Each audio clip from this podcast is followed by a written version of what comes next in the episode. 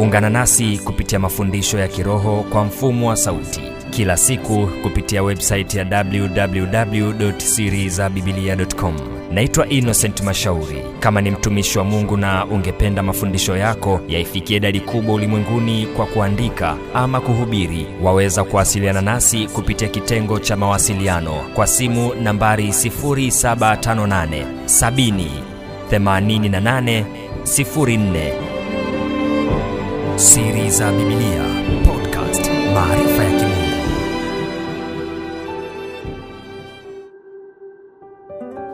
Neno ambalo natamani tushirikiane siku ya leo lina kichwa kulijua na kuliishi kusudi la Mungu kwa ajili ya maisha yako.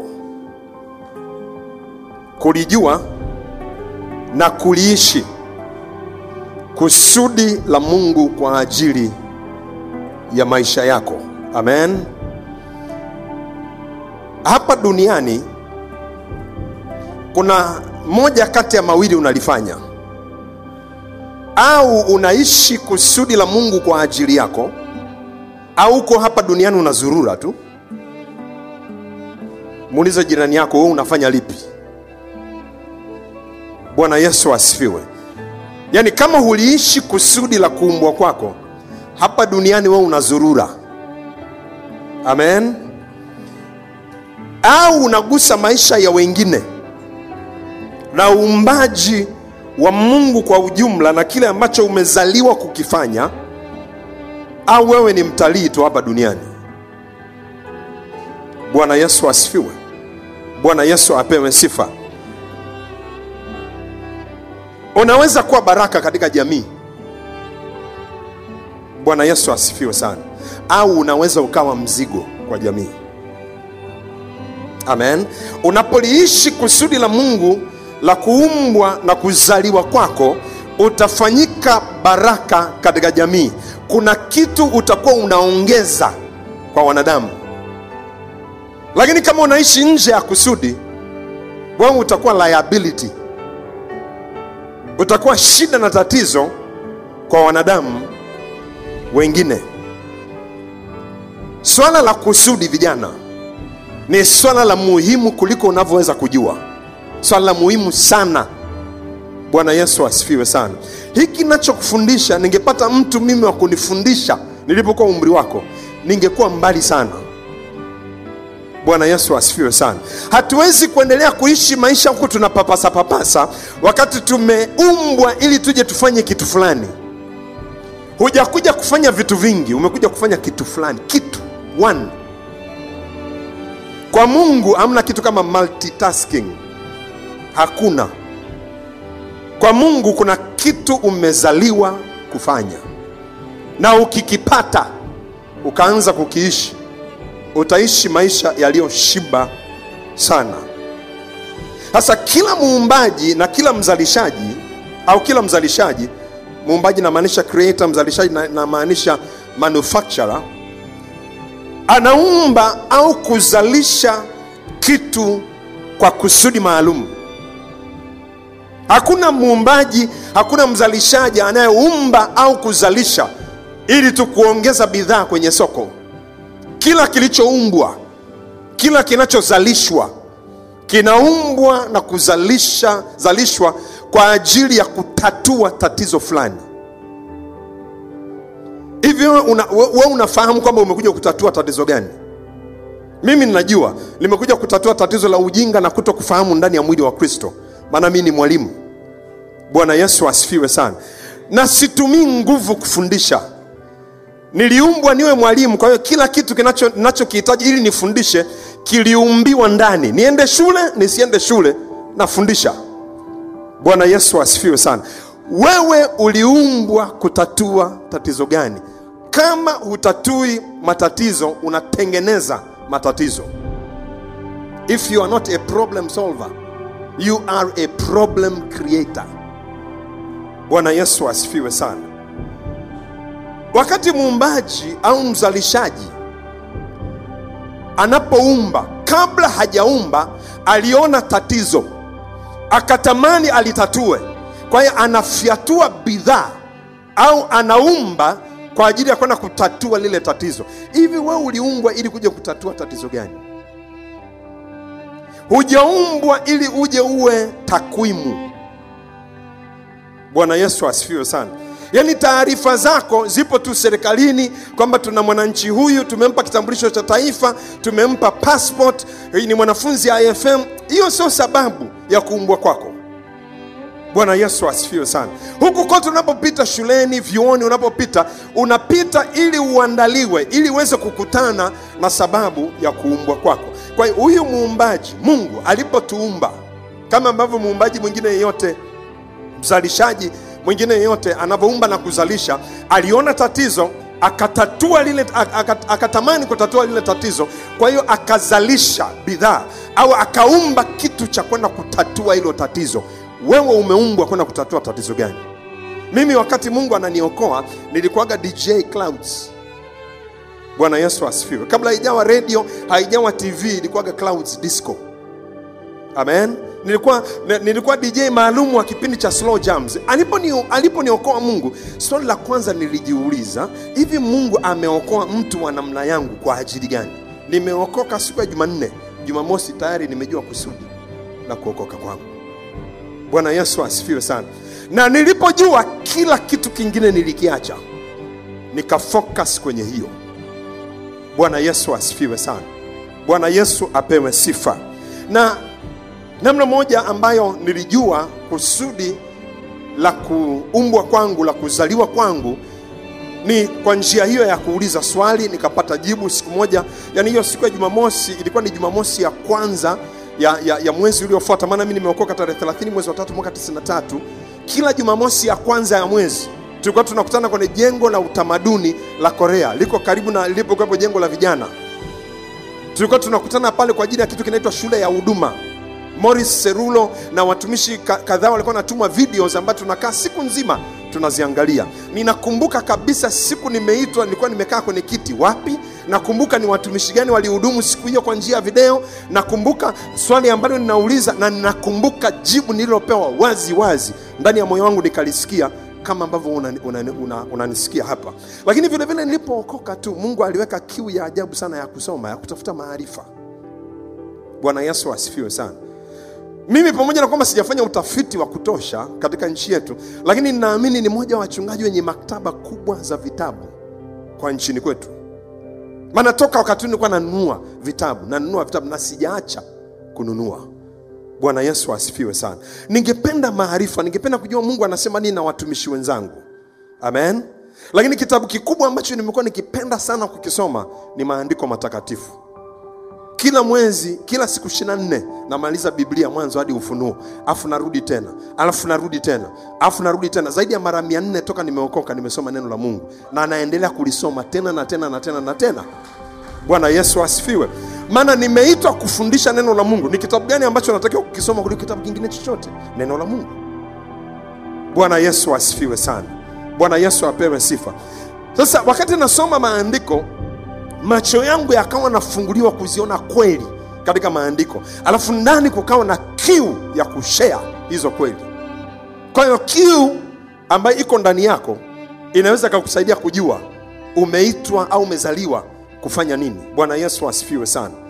Na moja ya vitu ambavyo vinanisumbua kuliko kitu kingine chochote, watu wanaonifuatilia kwenye mitandao ya jamii wanajua, nikiona tu kitu kimeenda pembeni ya neno inanisumbua kweli kweli. What troubles you is your mission. Kinachokusumbua, tatizo linalokusumbua, linalokukera, linalokuumiza, ndio mission ambayo umezaliwa kuitatua. Bwana Yesu asifiwe. Wanafunzi wa taasisi za elimu ya juu katika nchi ya Tanzania hawajui wako privileged kiasi gani. Less than 1% of the population of this nation wanasoma katika taasisi za elimu ya juu, less than one. Bwana Yesu asifiwe sana. Nchi hii ina karibu ina karibu watu milioni hamsini na kitu, si ndio? Ina maana chini ya watu milioni tano katika nchi hii ni wasomi ambao wamepita kwenye taasisi za elimu ya juu. You are privileged. Kwa nini umepita kwenye taasisi ya elimu ya juu? Kwa nini Mungu anakupa hiyo exposure anayokupa? Amen. bwana yesu asifiwe sana kwa sababu haijalishi tuko wapi chuoni au tutakuwa tuko kwenye tuko kwenye kwenye huko kwenye kwenye kwenye professional life yetu tumepandwa na mungu makusudi pale ili ufalme wa mungu uweze kuenea. Bwana yesu asifiwe. Bwana yesu asifiwe sana. Kwa hiyo fahamu kwamba kila kilichoumbwa kinatatua tatizo. Kiti kiliumbwa sio kije kikae ili mtu akikalie. Marumaru hizi ziliumbwa ili zije zipambe sakafu. Vyoo vimeumbwa ili vikae dirishani. Keyboard imeumbwa ili kutoa mziki. Hakuna kitu kimewahi kuumbwa ambacho hakitatui tatizo. Nisaidie kumuuliza jirani yako wewe unatatua tatizo gani bwana yesu asifiwe sana.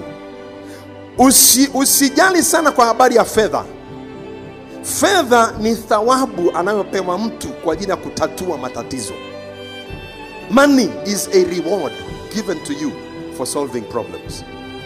Bwana yesu asifiwe sana. Wedha unalipwa rasmi au unalipwa isivyo rasmi. Mimi nimetumika toka 95 sijawahi kuwa na mshahara wala posho iliyo rasmi.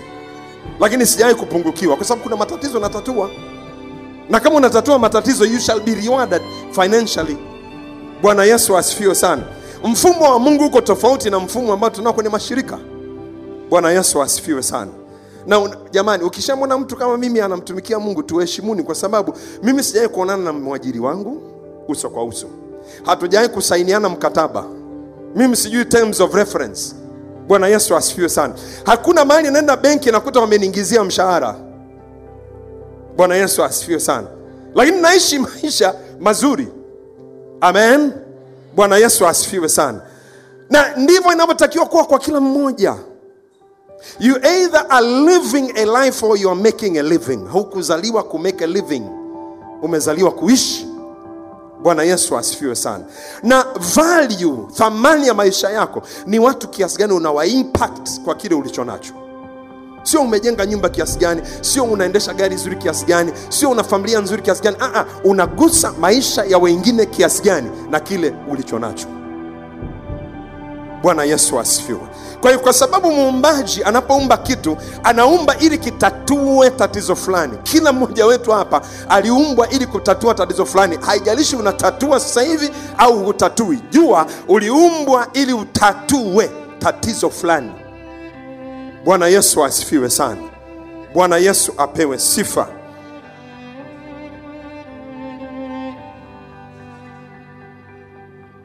Labda nikuulize tena alafu libaki moyoni tuanze kupita kwenye maandiko. Hebu jiulize hilo swali. Hivi mimi nimeumbwa ili kutatua tatizo gani? Bwana yesu asifiwe. Muda ukituruhusu leo tutaangalia namna ya kujua. Kama usipoturuhusu tutatafuta siku nyingine si majirani sisi. Bwana yesu asifiwe sana. Bwana yesu apewe sifa. Hebu tuende kwenye kitabu cha matendo 1336 matendo 13:36. katika wito wangu katika wito ambao mungu alinipa alionipa alinipa kuzungumza na watanzania. Ndio maana mimi siangaikagi na kiingereza. Watanzania wote wanatakiwa kujua kiswahili. Bwana yesu asifiwe sana. Kwa siangaiki kuhubiri kiingereza siangaiki kuwa na english service kanisani wako walioitwa kufanya hayo. Mimi nimefocus kwenye kiswahili. Ni mmasai lakini kiswahili changu kimenyoka hivi. Bwana yesu asifiwe sana. Na usidhani kwamba mimi nilizaliwa uholanzi nilirudi nchini naongea kidachi. Kiswahili ni lugha ya tatu kujifunza. Bwana yesu asifiwe sana. Lakini wakati bado nilipokuwaga mtafsiri nilipokuwa mtafsiri wa kutoka kiingereza kuja kiswahili. Nilikuwa ni mtafsiri bora wa kutoka kiingereza kuja kiswahili kwenye swahili speaking block yote ya afrika mashariki na kati. Ni muujiza. Bwana yesu asifiwe sana. Bwana yesu apewe sifa. Anasema kwa maana daudi matendo 1336 akiisha kulitumikia shauri la mungu katika kizazi chake. Daudi kama mfalme wa israel alilitumikia shauri la mungu katika kizazi chake.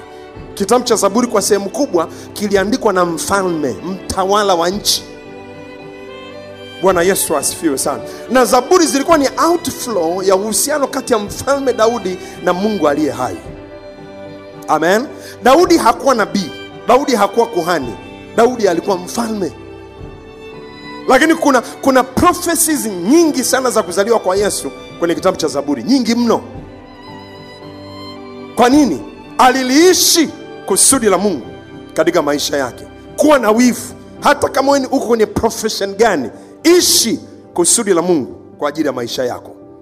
Biblia inasema nisome tena pale kwa maana daudi akiisha kulitumikia shauri la mungu katika kizazi chake alilala. Ukitaka umalize safari yako ukalala na sio ukafa. Tumikia shauri la mungu katika kizazi chako. Bwana yesu asifiwe sana. Ukimaliza umemaliza huna sababu ya kukaa hapa unaondoka. Ingawaje watu waliokoka siku hizi wanaogopa sana kufa. Watu waliokoka akisikia mtu amekufa anaumia. Biblia inasema kwamba kufa ni faida. Kuishi ni kristo. Nani anaumia kwa kupata faida? Nyie niangalieni kama amnioni bwana yesu asifiwe sana. Bwana yesu apewe sifa. Na kama unalitumikia shauri la mungu huwezi ukalala kabla ya wakati wako maana biblia inatuambia kwenye kitabu kile cha, cha kutoka 23 25 na 26 anasema nawe utamtumikia mungu naye atabariki chakula chako na maji yako ataondoa magonjwa katikati yako. Hapata kuwa na mwenye kuharibu mimba wala aliye tasa na hesabu ya siku zako atazitimiza. Bwana yesu asifiwe. Kwa mimi hesabu ya siku zangu atazitimiza. Ikifika wakati naondoka asiombe mtu kunifanya niendelee kubaki. Sitaki niendelee kubaki dakika moja zaidi ya baada ya kumaliza kusudi la mungu ambalo nilizaliwa kuja kulitumikia. Bwana yesu asifiwe sana. Na kwenye msiba wangu watu asilie zimbwe nyimba za sifa. Hamna kulia mtu kafa. Celebrate the life of the man of god. Ameondoka ameenda nyumbani. Bwana yesu asifiwe. Bwana yesu apewe sifa. Ungana nasi kupitia mafundisho ya kiroho kwa mfumo wa sauti. Kila siku kupitia website ya www.sirizabibilia.com naitwa innocent mashauri. Kama ni mtumishi wa mungu na ungependa mafundisho yako yaifikie idadi kubwa ulimwenguni kwa kuandika ama kuhubiri waweza kuwasiliana nasi kupitia kitengo cha mawasiliano kwa simu nambari 758 70 88 04 siri za bibilia podcast maarifa